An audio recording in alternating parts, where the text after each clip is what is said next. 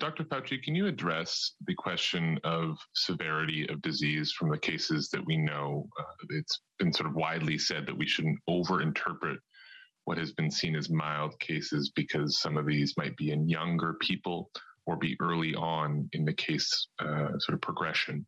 Uh, is that your view as well? In other words, what what do we know so far? You said it's too early to tell, but what what clues or breadcrumbs do we have about how severe these cases that we are seeing so far are? Thank you. Yeah.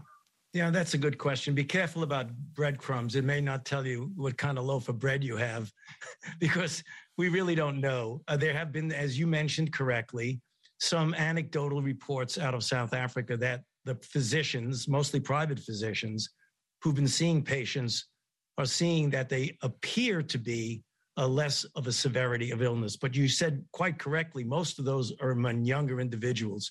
We believe that it is too soon to tell of what the level of severity is. We, Dr. Walensky and I specifically asked our South African colleagues that on the most recent Zoom call that we had. And they agreed with us that it's too early to tell. They're hoping that it is going to, across the board, give a lower level of severity, but they don't know that right now. So they agree with us and we agree with them that it's just too early to make a definitive prediction about what the severity is going to be. We will know, though, because they are really looking at this very carefully.